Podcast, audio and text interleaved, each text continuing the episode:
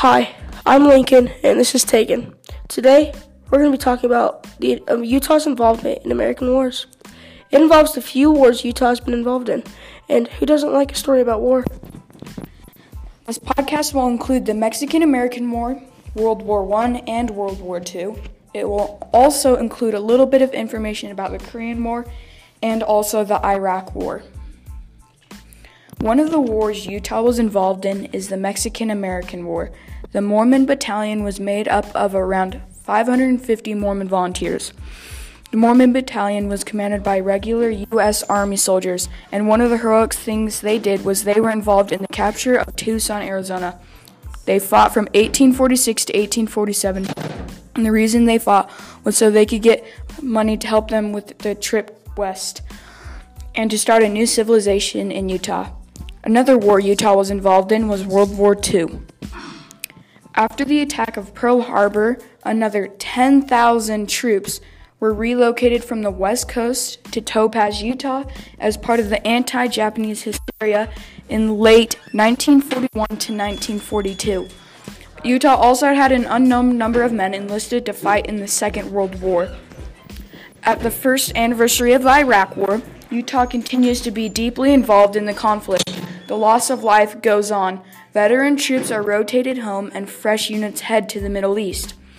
A glance back at the events of the Iraq War and the period leading to it shows how powerfully events in Iraq are affecting residents of the Beehive State. Six Air Force pilots from the 419th Division are welcomed home for what they did in Iraq. Another war Utah was involved in was World War I. 21,000 Utahns saw military service, and of these 21,000, 665 died and 864 were wounded. They had a, they had official Veterans Parade in Ogden in 1919, even before the war was officially declared with Germany. Governor Sam Bamberger issued a proclamation on the 25th of March 1917, calling for Utahns to enlist in the National Guard. Utah's, Utahns saw action along in the Argonne Forest and the Chateau-Thierry campaign, Soissons, St. Mihiel, Verdun, and other locations on the western front of Germany. In the Korean War, Utah had five battalions of the National Guard were called up to serve, and approximately of the 21,000, or of the five battalions, 2,070 officers or men and men, or 61.7% of Utah's National Guard, which is a lot. Some of the Utahns saw conflict during the Korean War.